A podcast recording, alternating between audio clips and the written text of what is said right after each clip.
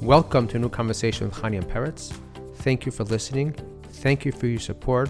And thank you for your feedback. Peretz and I have been reflecting continuously over the summer and what we spoke about last week about slowing down and looking inwards. Um, that the idea of teshuvah, mistakenly defined as repentance, perhaps we can reflect on it in the next, you know, few minutes where it doesn't become an inspirational Devar Torah.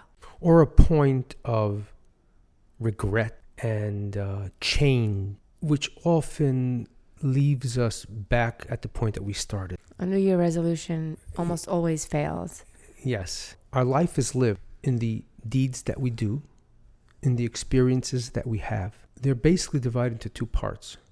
They're the parts that we want others to see, they're the parts that we want to see ourselves, that we want to share, that we want to experience. And then there are the parts that we don't. We want to bury them, we want to forget them. So you mean there are three parts? Well, I, the sharing with yourself and sharing with other, I, I consider it one Oh, okay. because it's something that you're just you're proud of. You want it to define you. You want to be identified by, identified with, to yourself and to others. It's this image that you're cre- this persona of yourself to yourself and this persona of yourself to others that you're constantly developing and molding to make yourself attractive to others, to make yourself attractive to yourself. And then there are parts of us which are not, which we want to bury, which we want to forget, which we want to ignore, which we want to make believe doesn't exist, even when it exists in a very profound way, because it's not attractive, it's not pleasant. We know it. We know it's there. Oh, we we all we all have it. It's that darker place, those those deeper places where where we shy away from, or we deliberately ignore, or we attempt to bury or forget. But other people do notice it, Some of it. some of it, overtly or covertly. They're not they're not buried away in a black box. They do play a role in our lives. because it's actually impossible to bury it. Exactly. It doesn't disappear. hmm And that part of us Or parts. or parts, often it's parts, maturing and growing up requires you to go in there and bring it out. Bring it out and identify it, name it, confront it, perhaps even share it with somebody close and intimate to you. What happens at that point is you cease to perform, to try to appear or appease an image of yourself to others that you assume about yourself or others assume about you, Or trying to impress someone else. right? Or appease someone else. And you stop taking yourself seriously at that point. when when you when you can bring forward Yes. the the part of you that you generally don't Yes, and if you can do that it means that you lightened up yes, and you don't think that you have to fit into some sort of description Yes. and imagery of yourself because Yes. you stopped trying yes, and you, and and and it's about letting go Yes. and and breathing out yes. and playing Playing, playing, yes, playing. Being light about it, being Mm. easy about it. I'm speaking about it personally and not so much in the abstract as it's some type of theory that I read or that I thought about. I personally experienced it in the past few months, whereby I'm getting more comfortable with parts of myself that I ignored or disregarded and, and was very uptight because I was sort of trying to, I was ignoring certain things about myself. And now I've become sort of more comfortable, more willing to see life as play, as fun, as not being so, taking myself so seriously, though I've always claimed to be the rabbi that's not taking himself seriously, but I actually did take myself very, very seriously. It, it's very subtle. It's coming out in the way I'm relating in my close, intimate circle to you, to in the family, and um, it's really this sense of tshuva. Well, before tshuva, you have the do's and the don'ts, and you pursue the do's and you bury the don'ts. And tshuva says, bring those don'ts out, bring those failings out, and confront them. Even speak about them. The idea of, of confession, of vidu, in the right setting, to the right person. And do that because you're not the center of everything. There's God. There's something bigger and greater. There's a mystery. And there's a in this mystery, there's a beauty to the chaos of, of, of life. You're not perfect. Don't fool yourself to think you're perfect and to take yourself seriously. Be relaxed, be easy, be happy, be playful. So, this idea of what you shared perhaps is not the entire realm of teshuvah, which really, in essence, means return. That's the root of it. I don't really know how it became repent.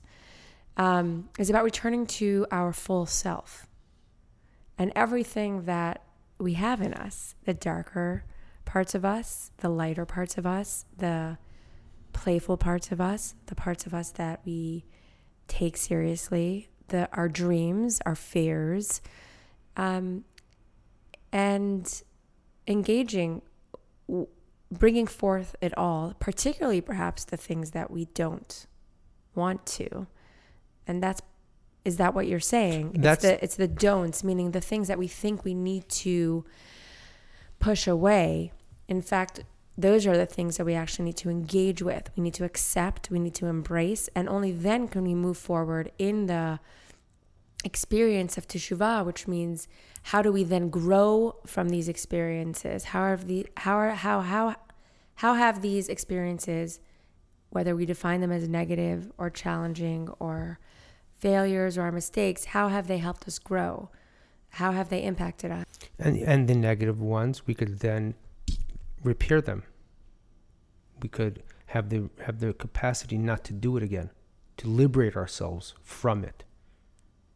By first confronting that it's it's here and it's been a part of us for a significant amount of time um, that we cannot uh, ignore again. This is the this is what being vulnerable is about, Hmm. where we identify the parts of us that we are scared to recognize, scared to speak about, scared to share, then perhaps sharing it with others, naming it, taming it, liberate yourself from it being a weight on you. That's the f- w- first and most wonderful thing you can do. And then perhaps even changing it, becoming uh, better from with it or from it.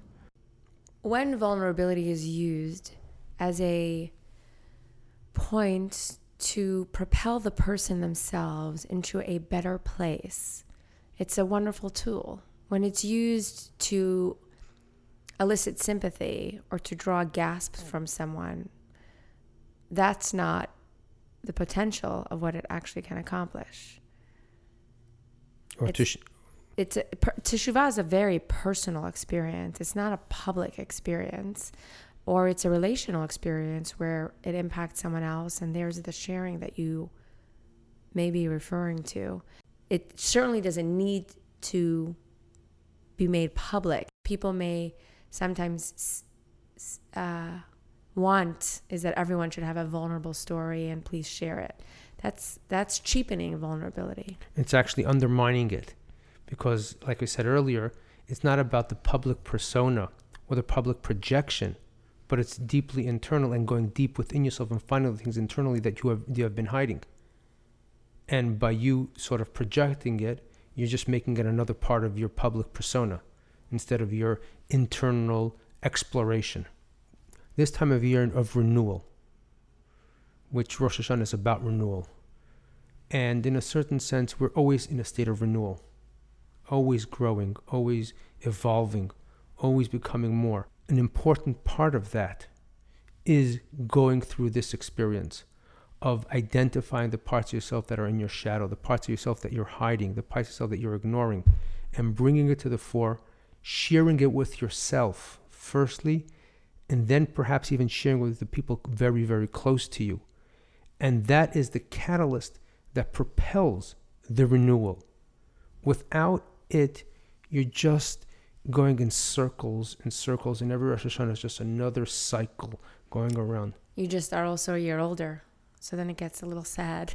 Yeah, Um, and then when we are able to accomplish this ourselves, wh- wh- when this year's renewal is is different than last year's renewal, we we develop our character, we develop our relationship with God or Judaism, and we then can become a better partner, spouse.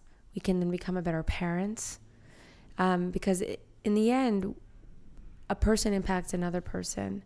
And in our intimate circles, which by the way is pretty much the only thing that counts, um, where we have the greatest impact actually, role modeling a healthy growth, role modeling a healthy approach to Rosh Hashanah and Yom Kippur, one without a sense of guilt or a sense of false hope, one without needing to rely on the rabbi's sermon, the leader of the community to take you somewhere, but one that. Or the song. Or the song, but one that really encourages inward reflection that a fact not only is a gift to the person who's engaging with, but the people closest to them. True. Well, I want to wish us both success in this renewal and use the remaining week or so of this time of tshuva, of, of introspection, of digging and finding and exploring and sharing with yourself and perhaps even with those close to you to succeed in our renewal of this coming year. And wish you, wish all our listeners a Shana Tova and success on this very important journey. Thank you. Just a note, I just, when you said Shana Tova, you know, the word Tov is good, means good. And often in the English language, when we learn how to write, the word good is kind of blase. You know, we're supposed to use a more descriptive adjective, or in another realm, good is never good enough. We want amazing, we want perfection, we want glory, we want, you know, a, a fantastical experience. But maybe we should remember that good is at its pure sense what our aim should be. And maybe that will also help ease the pressure and expectations we have on ourselves in our life. We're, it should be a good year. And to that, we should just simply say Amen. Amen. Thank you for listening to a new conversation with Chani and Peretz. Please share your thoughts and feedback on our Facebook page, facebook.com forward slash a new convo, or on our website, a newconvo.com.